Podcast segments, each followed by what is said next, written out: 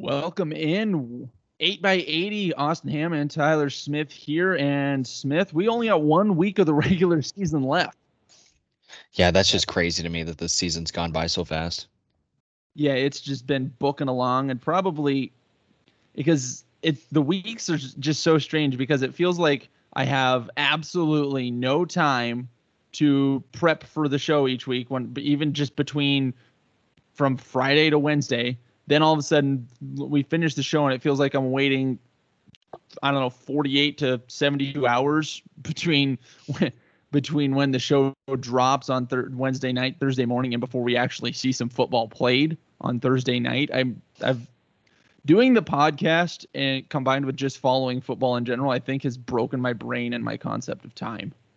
Yeah, I can definitely say that my fantasy teams are definitely struggling this year compared to previous years, just because more more effort's gone into this than those. But it's it's been a lot of fun and it's been a lot of football. I mean, college, uh, high school, NFL, everything. I mean, this is probably the most statistics in football I've taken in in a long time. And like you said, it, it gets a little overwhelming at times later on in the week. Yeah, it can feel overwhelming, but then when we get games like we got, especially out of our pick'em games this past week, it just keeps you locked in. and, I think it's hard to not be absolutely locked in on high school football when you watch a game like Cross County's 30 to 28 win over Clarkson Leigh on on Friday night. That was that was insane. Yeah, that's that's probably one of the we've we've said it a couple times in our pick'em games and uh, even just throughout the season of where we think that was the best game of the season. And I, I think that one is probably the best best game of the season. I mean, two juggernauts going at it.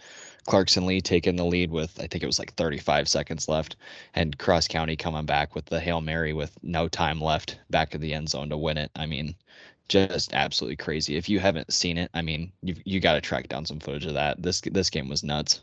Yeah, go ahead and find the Cross County High School uh, YouTube page because they've still got the full replay of that game on there, and it's absolutely awesome. But yeah, the, the Hail Mary, Lucas Jacobson to Jackson Lindberg for the win with no time on the clock. Just Jacobson rolls out to his left, just letting guys try to run through some traffic downfield, ultimately winds up and fires it down that left sideline. Gets clocked right after he lets go of the ball, too. Got absolutely got clobbered, but delivers a nice ball and Lindbergh just loses his defender. His defender kind of kind of stumbles and leaves him by himself, and just a nice easy catch in the breadbasket for the win. It was we we had we build it as the game to decide kind of who's the who's the clear number two team in D1, and boy did they battle for it. But I came away feel from this game feeling really good about both of these teams.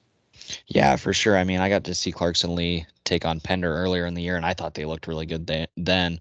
And uh, I think they looked just as good this game against Cross County. I mean, I, I I came away impressed with Clarkson Leigh and the way they battled and took the lead to what most people would have considered the game-winning touchdown. But then uh, I, I think I'm more impressed with Cross County the way they battled back and they they won it in a way their team's not built for. I mean, you can even hear it in their coach's voice when he talks in an interview later on where they're they're built to run the ball. So to be able to win it throwing a deep pass back of the end zone, I mean, being able to just kind of grit it out and find ways to win games is uh it's impressive in regular season and this is more of like a playoff type matchup.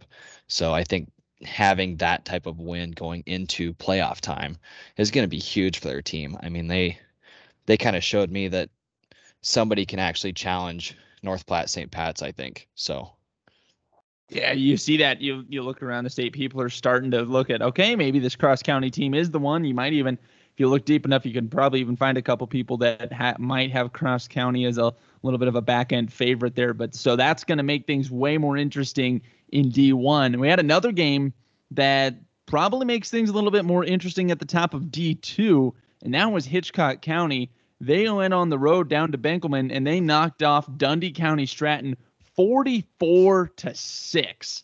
Not as nip and tuck of a game as the Cross County Clarkson Leigh game, but I think just as if not more informative in terms of one of these teams being a true title contender. Yeah, absolutely. Um, I'll I'll kind of I'm gonna get into a rant here a little bit later as we get into the rankings for D2 uh, in favor of Hitchcock County, and it, a lot of it has to do with this type of win over Dundee County Stratton.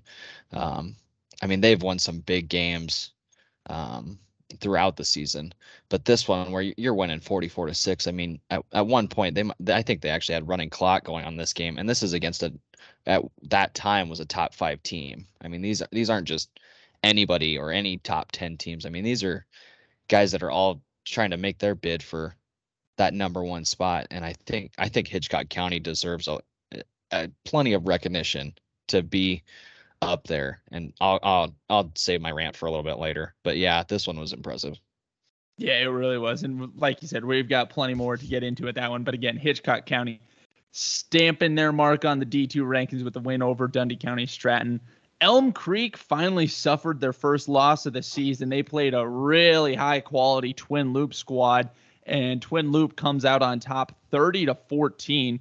And this is a Twin Loup team that was one in seven, I believe, last year. And, and we know we talked about him a little bit last week. Slate McKeel at running back, Rusty Oxford at quarterback, really key in that offense. But they kind of had their third option guy step up and have an explosive game. Quincy Riker, who I have only seen some clips and a little bit of tape of him playing football, but I did watch him play basketball his freshman year, so I do I'm a little bit more familiar with him as an athlete and kind of his explosive ability. Well, he had 13 carries for 171 yards, I think one touchdown, but he was really kind of gouging what had been a really stiff Elm Creek defense. So nothing to hang your head about if you're Elm Creek. That's a good Twin Loup squad, but I think this one makes me take Twin Loup even that much more seriously as we head towards playoffs. Yeah, whenever you've got in eight man football, you've got a couple guys who have been the workhorses all season. Teams kind of key in on those. So being able to emerge a third option here in a in a game that Twin Loup really needed in order to solidify some good good positioning going into playoff time, um, that's huge. I mean, any anytime you get a kid to step up, that that's going to help you out. But especially this time of year, I mean, that's that's big. So really really big time stuff for Twin Loup. And like you said, I, I think I'm starting to take them more seriously as as well. I mean, that's a that's an Elm Creek team that's turned things around, but Twin Loup's also turning some things around this season, and it, it's fun to watch. I mean, it's it's impressive. Yeah, and Twin Loup's got another big game coming up here in week eight. We'll get into that one a little bit later. And our final pick'em game from last week, Johnson Brock knocked off Sacred Heart 44 to 22, bouncing back from the heartbreaking loss to Bruning Davenport Shickley. And in the bounce back, quarterback Sloan Pelican, he threw for two touchdowns, ran for four. Just a dominant performance there by the Eagles. Yeah, Sloan Sloan can sling it, that's for sure. I mean, we've we've seen the numbers he's put up all season. There's there's a reason we've called his name as much as we have, and uh, this Falls City Sacred Heart team, it, they're a good team. I mean, don't get don't get the score confused. I mean, they're they're still a very solid team, and they're going to be a problem for some people come playoff time. Um, so Johnson Brock being able to use that air raid type offense that they've got in order to win this one, I mean, that's big, and it was especially big for my pickums. So we ended up yeah. splitting. So, I yeah. big shout out to Johnson Brock for getting me the point this week. Well, and you got Cross County there too. With the, mm-hmm. you were a Johnson Brock explosion Cross County Hail Mary away from really having a tough week there, big yeah. fella. yeah, it was about to be another one in three week that I did not not want to go through. So, huge shout out Johnson Brock Cross Cross County for coming up clutch for me. Yeah. So as we head into the final week of pickums, our standings tie our standings. I'm ahead seven to five, so feeling good there. Uh, getting into a couple of stat lines. We're trying to keep it tight here. We know our episodes have been getting longer and longer. Last one I think was about an hour 13, so we're gonna try to tighten it up. So we're not gonna dig deep as we as quite as deep as we normally do for stat lines and breakouts. So we'll just hit a couple quick stat lines here, and we'll start with a guy that I'm plenty familiar with, having called a handful of his games over the last few years. That's Trevor Thompson, the running back linebacker for Summerland.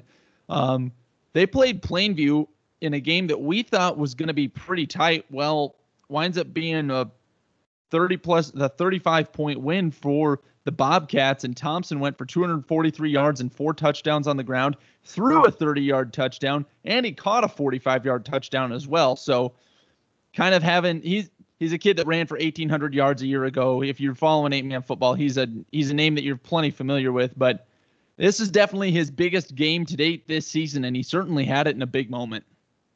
Yeah, I think I can remember back when I was kind of scouting out Crofton and, when they played Summerland, and I I remember saying to you that if they can keep Trevor Thompson healthy, because at, at that point he was kind of banged up, but I was saying if he if they could keep him healthy, their offense looked dominant with him running kind of a wildcat type offense, where you've got to you've got to account for him by loading up the box on because of his speed and his power running style, but then he can hit you over the top with a pass when once you finally bite in, which is I mean 30 yard touchdown. That's exactly what happened.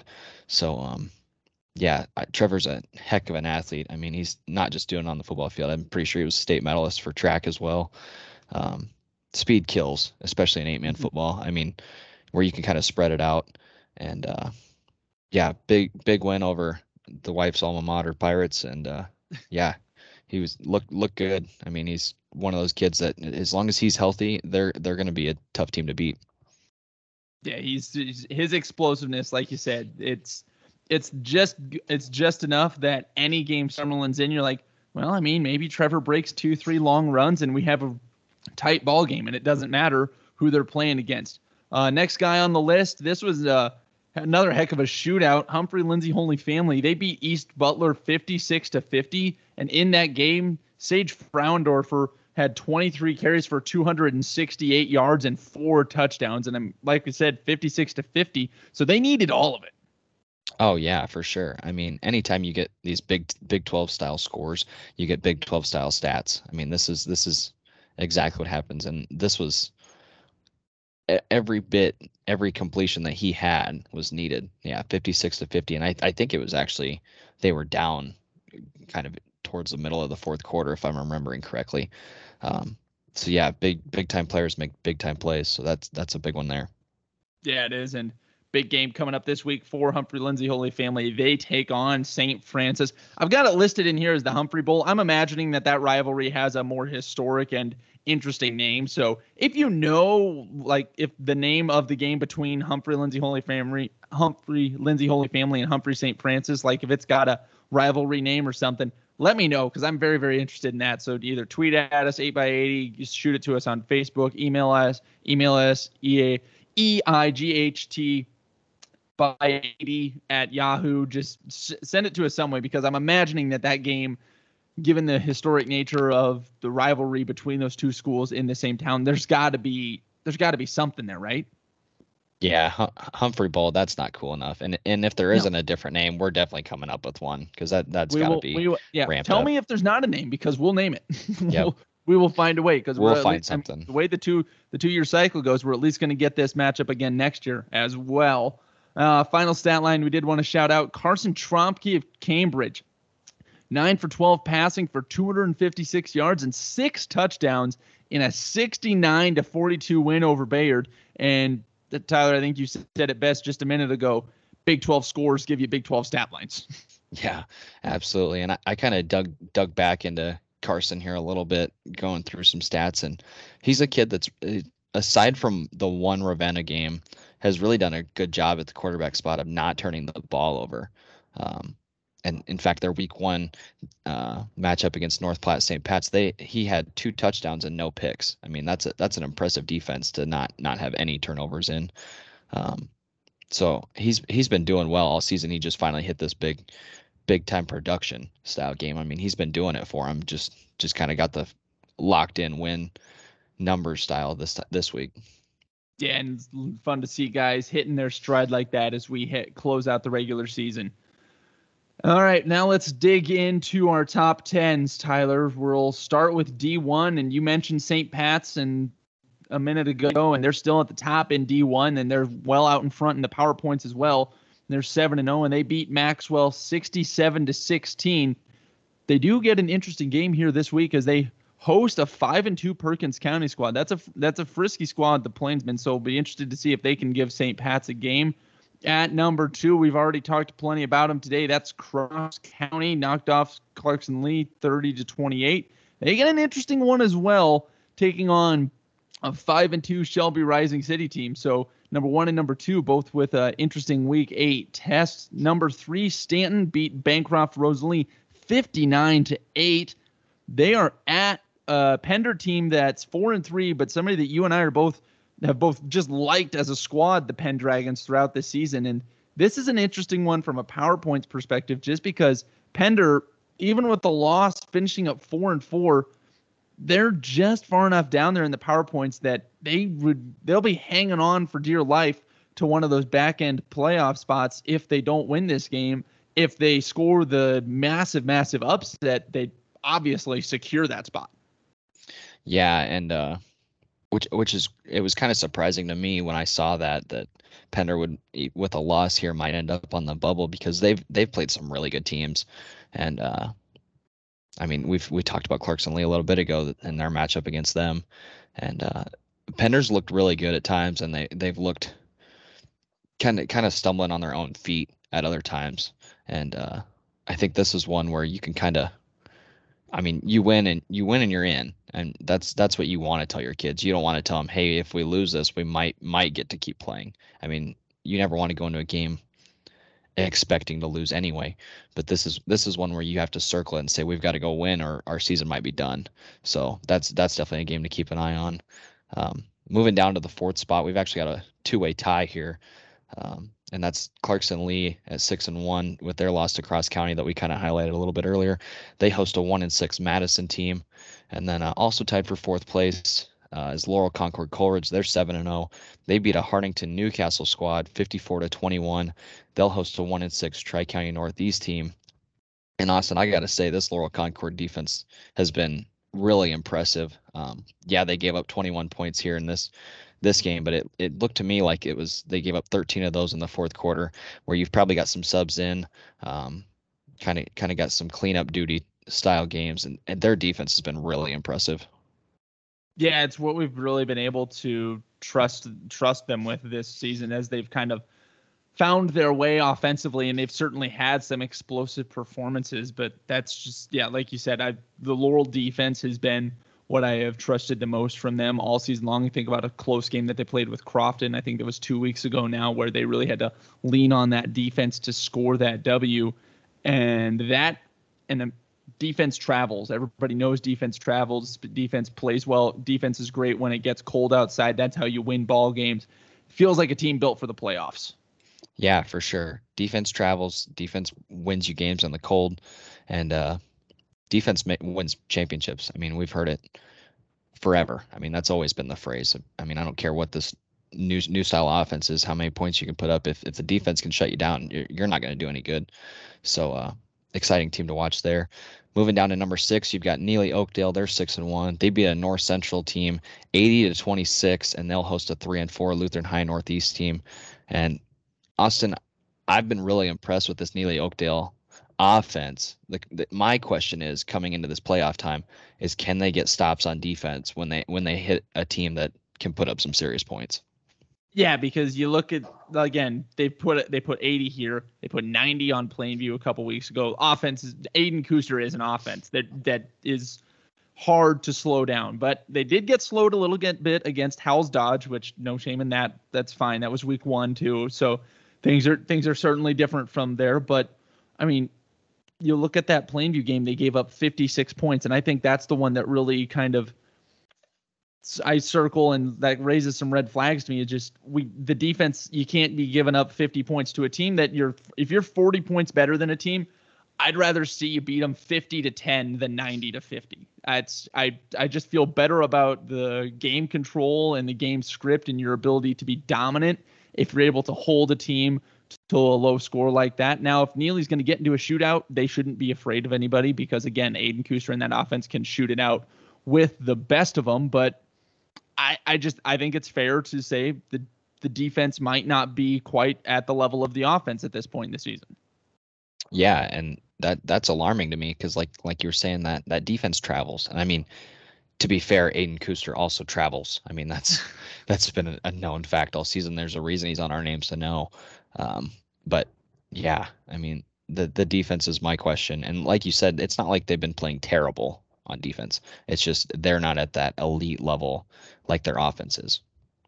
No, I mean, you look across their last their so let's go their last so they're on a six game winning streak now. It's six and one after that 12 to 50 loss to open the season to Howells Dodge. But over those six game six game six game winning streak, they gave up 14 points, 18 points, 30, 56, 36, and 26. I again, they're winning these games. They're winning them all handily, but just enough points being scored by the opposition to make you and I take notice.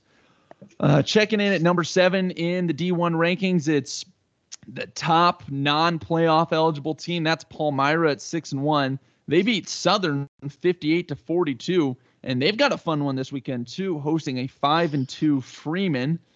Uh, Elmwood Murdock checks in at number eight, the six and one. They beat Weeping Water 52 to 40. They host two and five Omaha Brownell Talbot, and Riverside just keeps hanging around here. They six and one. They beat Pleasanton 76 to 22, but they've got a really really interesting game. They travel to six and one Ravenna this week.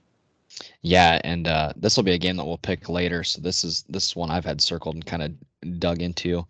Um, yeah, this like you said, this Riverside team's just kind of been hanging around, hanging around, and they put up huge points last week against Pleasant, or huge numbers last week against Pleasanton, putting up 76 points. I mean, they they've had a couple tests. Um, most of them were early. Uh, one of those was against Stanton and uh, Nebraska Christian, and uh, this is a Riverside team that went eight and two last year. They've been playing well lately. Um, yeah, I mean, just hanging in there. And if you get this win against Ravenna, then then you're probably moving up some. Coming coming in. I mean, like you highlighted before, seven and eight. They've got some interesting matchups. So it'll it'll be interesting to see which team comes out on top on this one. I mean, Ravenna's receiving votes. So I mean, you got nine versus receiving votes. This is this is one that is a must win for both teams coming into playoff time. So this is one that's got my eye for sure. Uh, moving on down to number 10, you got Thayer Central. They're 6 and 1. They lost to Freeman 50 to 48 in a shootout there. And they'll be at a 2 and 5 Johnson County Central team. And uh, that that shootout loss is definitely going to hurt them, but it's not not to a bad Freeman team by any means. I mean, that Freeman team's also receiving votes. And uh, like you were saying, they'll they'll be playing against Palmyra and that that's an that just makes that game even more interesting. This is a big win for Freeman over Thayer Central, and uh, look look for Central Thayer Central to kind of bounce back here against that two and five Johnson County Central team, and that'll be our top ten. So moving on down to our contenders, we've got Ravenna, who we've talked about. They'll be hosting a six and one Riverside team. Um, Freeman, who beat Thayer Central that 50 to 48, and they're at that six and one Palmyra team. Once again, we want to highlight that Palmyra will not be in playoffs, but boy, have they put on a heck of a season. And uh, rounding out our contenders for D1 is Hi-Line. They beat Alma 56 to 20, and they'll host a four and three Cambridge team. Yeah, the other thing I just want to throw in there quick is that Thayer Central loss, um, it, their leading rusher and I think starting linebackers well, sophomore Sam Sourdike did not play in that game for the Titans. Uh, I haven't heard anything about what the injury is or what the prognosis is for his availability for the rest of the regular season or the playoffs.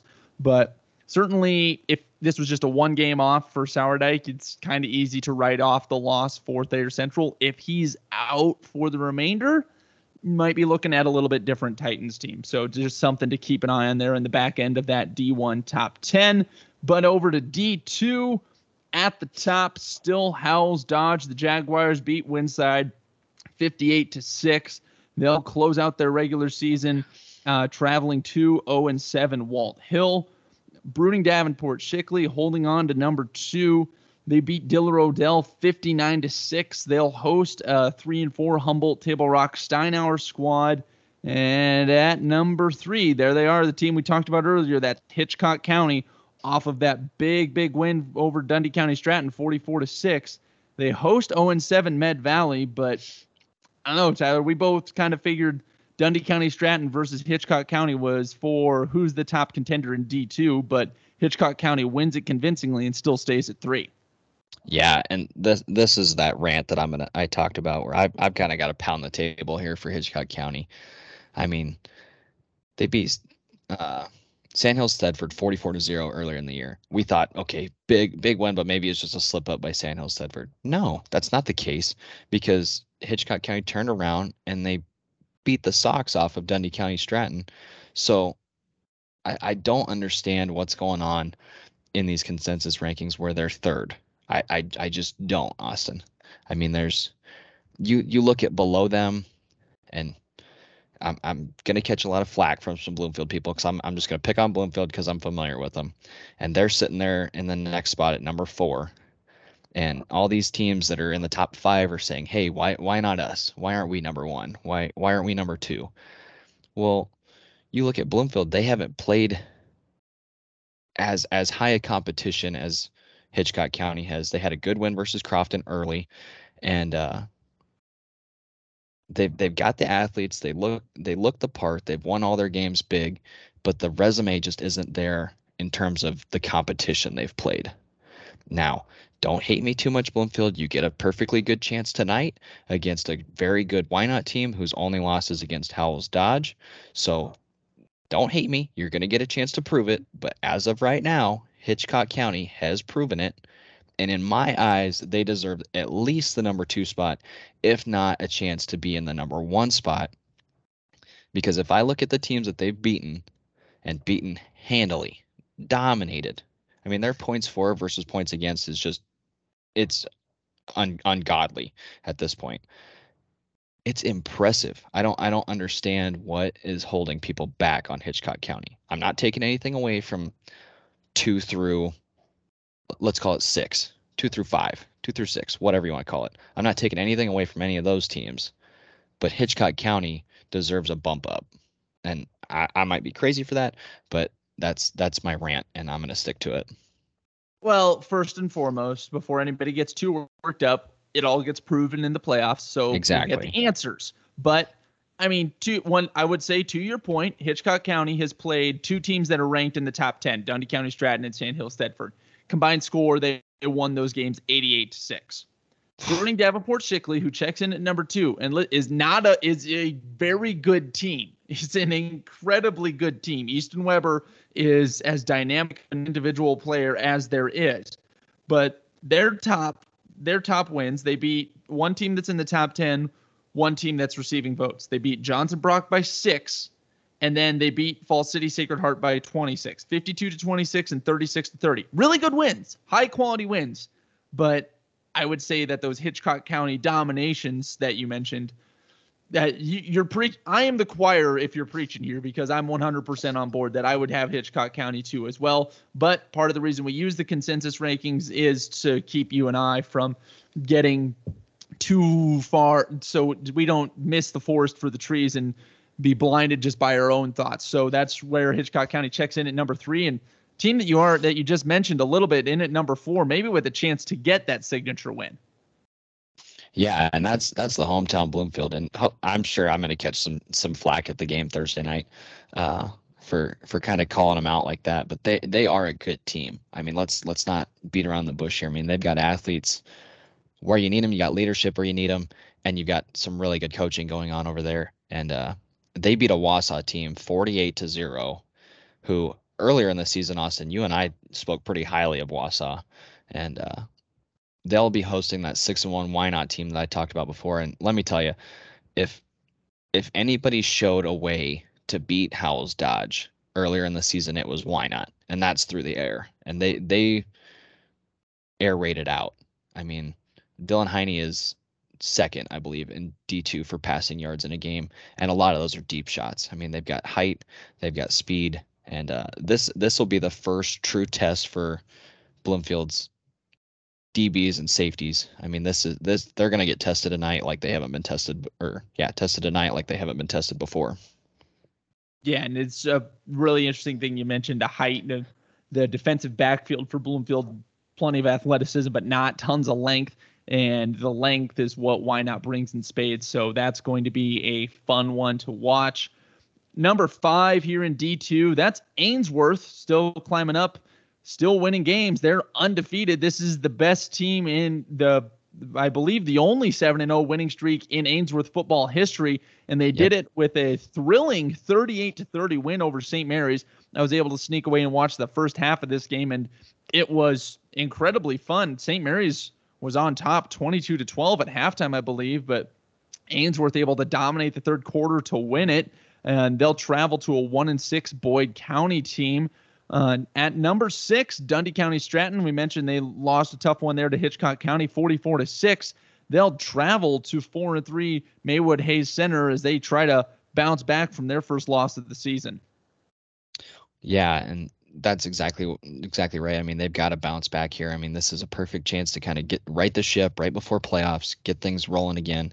And uh, talking about bouncing back, Austin, we've got uh, at the number seven spot. You got Elgin, Elgin Public Pope John, and uh, they're six and one. Um, they got a big bounce back win this week. They beat Niobrara Verdigre 58 to 16, which, quite frankly, was needed after all those injuries, kind of trying to find some new identity.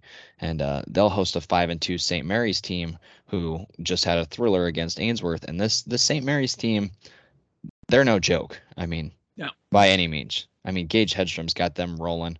They've got athletes all over the place, and uh, I think this is going to be a good good test for Elgin now that they've kind of bounced bounced back a little bit and kind of filled those positions of losing that uh, those two main seniors of Jack Wemhoff and Peyton Hofer, and uh, kind of figure see what they figured out this past week against Niobrara Verdigre and put it to the test against St. Mary's.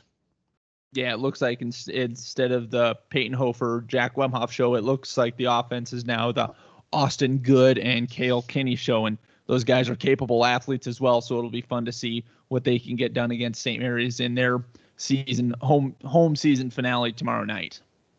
Yeah, absolutely, and we've we've talked about the one thing that travels is defense. Well, guess what? That offensive line for Elgin that was opening up holes for Jack Wemhoff, they also travel. So I mean, you've you've got chances there to put up some big numbers too. Uh, St. Mary, uh, that St. Mary's Elgin game is on KBRX tomorrow night. Do it, so I do have to stump for the stump for the station I get to cover games for. They will have that one tomorrow night on KBRX. Ooh, definitely gonna have to tune in there.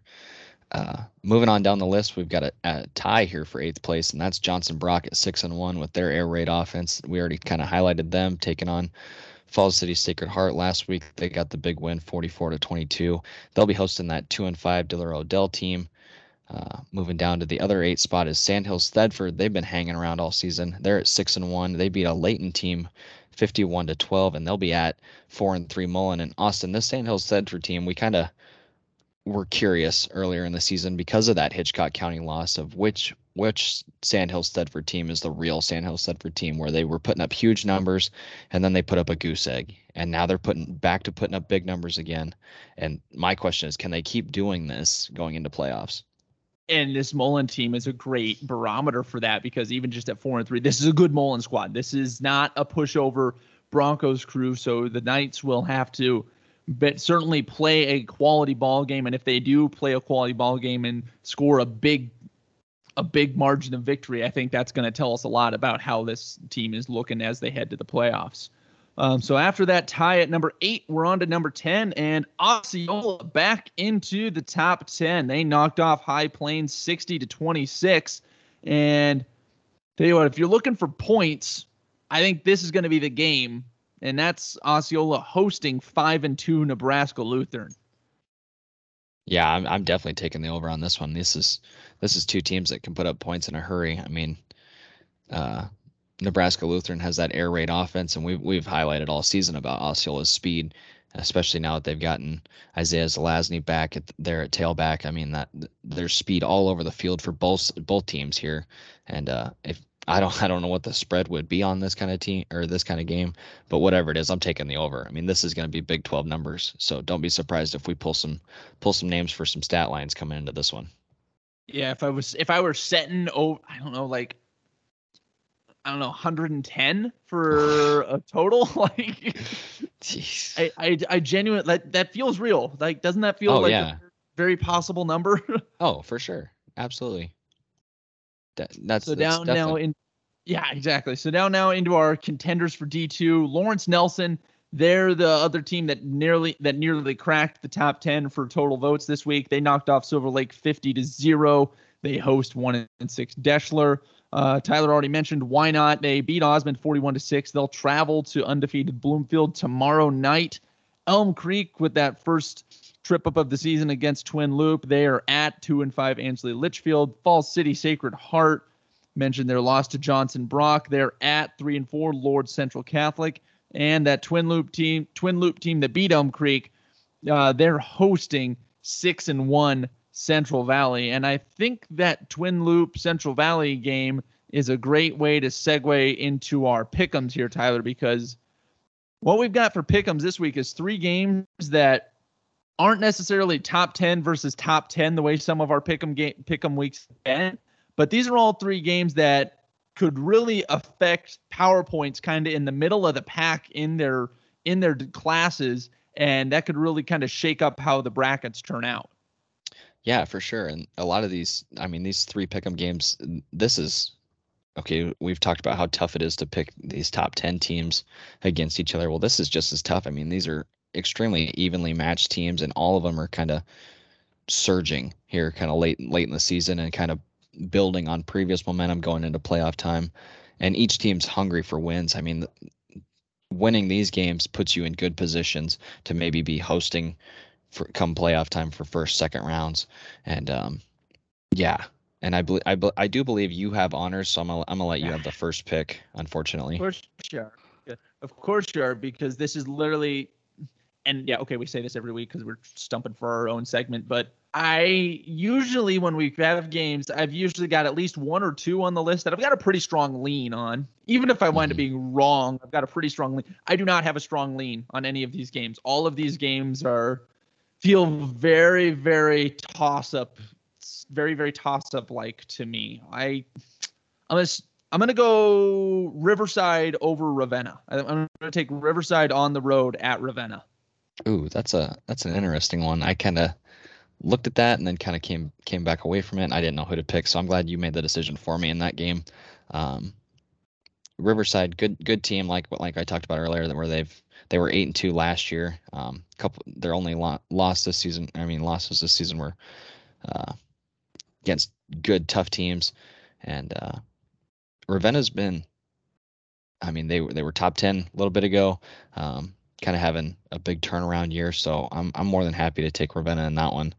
Um, moving moving and well, actually we don't have any stats for Ravenna, but their one loss came um, on the ground against Nebraska Christian, and I mean that's kind of a common common deal against Riverside. Riverside beat them, Ravenna lost to them. I mean that's kind of the common foe there, and they've they've shown that extremely tight. Riverside oh, beat Nebraska sure. Christian 19 to 13. I think Ravenna lost 27 to 22. So that that mark yes, one team beat Nebraska Christian, one lost, but the margin of victory shows that you're looking at an incredible incredibly evenly matched matchup here. Right, absolutely, for sure. And uh that means it's my pick and and these two are the ones that I really didn't didn't want to have to decide have in. Fun. Yeah gosh, especially that Nebraska Lutheran Osceola game. Um, it's gonna I'm, be fun to watch. I don't know what's going to happen, but it's gonna be fun. yeah, I, am gonna take Osceola.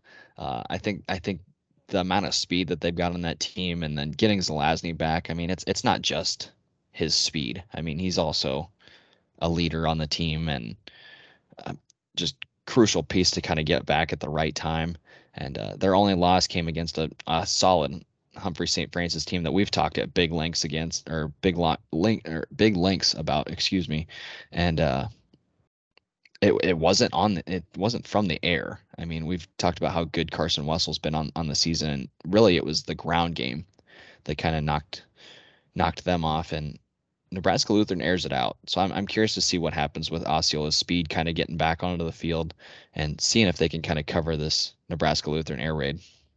Yeah, it's going to be very interesting because we've mentioned obviously Isaiah Zelazny, one of the most dangerous players in all of in all of eight man football, just with his raw speed. Plenty of other dudes on this school on this squad like Colton Newhart, Kale Gustafson, certainly, but just the kind of the the track for Zelazny through the last half of the season here. He's finally back on the field but he's getting kind of limited reps. But they did have him return kicks, uh, return a kick in this last game they had against High Plains. Doesn't have doesn't seem to have recorded any defensive statistics yet. So are they still slowly phasing him back in? Is he going to play on that side of the ball? Because I mean, I think this game especially is one where you're you're going to really like to have that kind of speed on the defensive side of the ball just to run with those receivers that are going to be going downfield because you mentioned earlier that uh, Dylan Heine for Wynot is the number two passer in D2. Number one, that's uh, Trey Rickert for Nebraska Lutheran.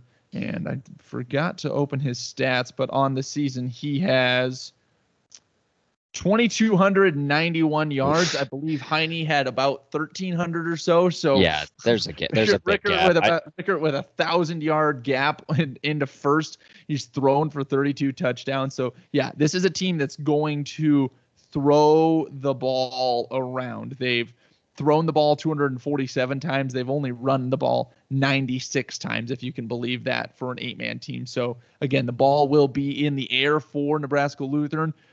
Is Osceola going to have all of their speed? I on def- on defense, it's going to matter. And if Isaiah Zelazny is still kind of phasing back in and maybe doesn't play much defense in this game, I I don't hate that you left me with Nebraska Lutheran. I don't. I I will say that as much as Nebraska Lutheran airs it out, when they do run the ball, they run it well because you're so backed up trying not to give up those those deep throws. And they're they're running it over seven yards a carry for an average. I mean it's uh, so when they do run it, you, you could be in trouble because you're you're out there with your pass style defense where you're kind of dropping people back. You're it's not like some of these teams that are selling out for the run and then you get beat by one throw over the top where teams have kind of these stat lines of like quarterbacks with four for five for three touchdowns and let, let's say 120 yards. I mean, this this is where they lull you to sleep with the with the pass, not the run. I mean, it's kind of flip flop for some of these teams. So uh, that like like we've talked about. I mean, this is gonna that's gonna be a huge point total. I I hope. I hope that's the case. I mean, you, we say this and we probably just jinxed it. And it'll be like it'll be like six. yeah, for sure. So It's Uh, if it's that, something went wrong. Field goal to win because Yeah. sure. Yeah. Oh yeah, because that's yeah, so but- common in eight man. Right, exactly. but so that was so you've got Osceola over Nebraska Lutheran. I've got Riverside over Ravenna. So I'll go ahead and make the pick here in our final game. And I'm going to take Central Valley over Twin Loup. We've gotten a little buzz that's come in on the Twitter machine about Central Valley and how this could be a really interesting team. And they, they've had real good squads coming out of Greeley there these last couple years down at Central Valley. This is a I'm not surprised that they've got another quality team and for them and Twin Loup both, this is a chance to notch a huge, huge win and try to get a really cushy seed there, especially for that first round out out that'll be in the western western half of the bracket. So this is going to be a very fun one and a very interesting one to watch. And again, a chance for one of these teams to really boost their power points. So I'm going to take the Cougars over the Wolfpack. Yeah, and, and that's a that's a good pick. I was kind of I I even have it like circled in my notes here of Central Valley under the radar team. Um and their their one loss coming to Elm Creek and uh by four. they yeah, I mean it was close. I mean it was close. And their senior running back Xander Wolf, I mean he's been literally carrying his team. I mean, you look at points scored and he's way above everybody else on their team.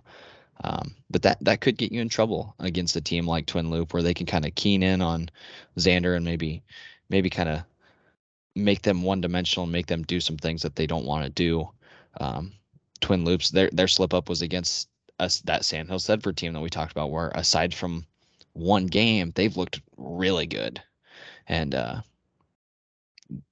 we've we've already talked about Slate uh, and how how he's he's averaging over 100 yards a game. So I mean he's their workhorse. So this this might be one where we think it's going to put up some points. But if these two defenses can kind of make you go away from what you're used to doing, then this could be a really interesting game to see which team adapts. And uh, like you said, it's it's big for power points and it's going to be huge for playoffs. I mean, this is you're talking home field, you're talking better seating. I mean, this is this is do or die time. And uh, Yeah, it's it, and I think the I think you bring up a great point in terms of kind of who can adapt because we mentioned in Twin Loup with their win and kind of a kind of an emergence game for Quincy Riker uh, when they knocked off Elm Yep. Creek. so that so we talk and we see can kind of see a little bit more clearly the different options and the different styles and the different ways Twin Loup can attack. Well, you mentioned Xander Wolf. He's got 145 carries on the year, and he's over a thousand yards, 25 touchdowns. Awesome, awesome stats. Nobody else on the team has more than 31 carries. Uh, Nikolai, their um, quarterback, has thrown the ball 59 times for almost 600 yards and 11 touchdowns. So they've had a little bit of looks like they've been able to generate a little bit of play action off of the Wolf, get off of the Wolf running game, but are you able to get that Wolf running game going against a quality Twin Loup team? And if you're not, are those play action shots going to be there? I'm going to my instinct would be no, probably not. If you're not able to run the ball, I don't know why you would why the play what would loosen up the play action for you. And so that then again, maybe Central Valley has something else in the bag. When I called the Central Valley game a couple of years ago, they ran about five different kind of base offensive sets, were able to be very multiple and able to do a lot of things. If that's still in the playbook, I wouldn't be surprised to see them find the way to be adaptive to a tough game against Twin Loup, But statistically, you just look at what they've done over the course of the season from a numbers standpoint, and they haven't done that yet. Haven't maybe haven't needed to necessarily. I mean, even in that game against Elm Creek that they did lose, they still scored 48 points. So maybe you know they've been able to just get by doing what they've been doing offensively all year long, but will that be enough in this game? Yeah, and that, and that's a good point that their offense hasn't struggled this season. I mean, even in their loss, they still put up a lot of points. So it it might just be which which defense shows up. I mean, it might not be which team can adapt. I mean, it might just be which team can make you be multidimensional. It might it might be which defense can take away your number one options. And uh, I, I, like I like Twin Loup in this one where where we've already talked about how they've added some extra options and kind of figured things out. So maybe maybe going into this game they've got a little bit of an edge uh, over Central Valley where they've found that extra niche that they're looking for and uh, and who knows? I mean, it could be Central Valley could adapt really well and find that extra piece that they're they're needing come playoff time because Central Valley is kind of the opposite of what we were just talking about with Nebraska Lutheran, where you have to be able to run the ball. I mean, they're kind of like your Wisconsin type offense, where if you can't run the ball, your passing game doesn't open. And uh, when, once you get against some of these really physical teams come playoff times, and even even right now, even this week, um, once you get against those and it's hard to run the ball, can you adapt? And I think that's I think survival of the adaptive this week. I think is kind of the phrase I'd go with. Yeah, especially as we go towards the playoffs. I want to see those teams that can do different things and beat you in different ways. And so all three of these games should have an opportunity to show us that because again, our pick'em games, I have Central Valley over Twin Loup. Tyler has has Ravenna over went over Riverside, and Tyler also has Osceola over Nebraska Lutheran.